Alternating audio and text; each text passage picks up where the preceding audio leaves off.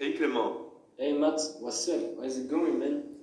Good, thanks. Have you seen the soccer game yesterday? Manchester City win the Premier League title. Of course, buddy. I watched I watched it at home with my fam. It was a pretty good performance.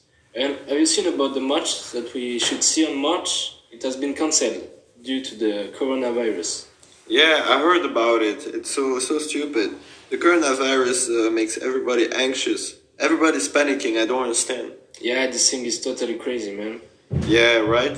Last time my mother gave me a hand gel and she paid like mm, two times more than the usual price. Seriously? And have you seen the price of the mask protections? It is insane. Some people sell it around 70 bucks. People just take advantage of those stuff. It's horrible.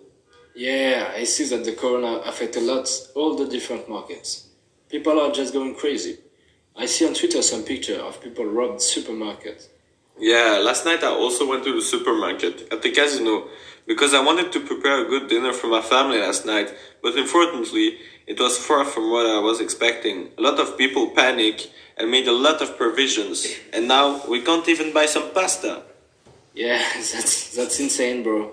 I make some research about the economic impact of this, and I can tell you that no one is safe here.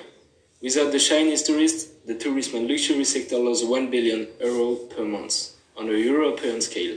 As a symbol, the Paris World Tourist Fair is cancelled, and it has and it was welcomed like just over 100,000 visitors.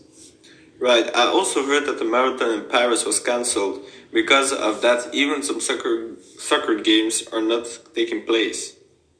Even some players of Juventus team was detecting a big contamination between the players. Whoa! Imagine if Ronaldo could get it. That would be such a mess if the best player of the world got the coronavirus. Yeah, right. That would be incredible. I ask myself what are the consequences on the market of such a big problem.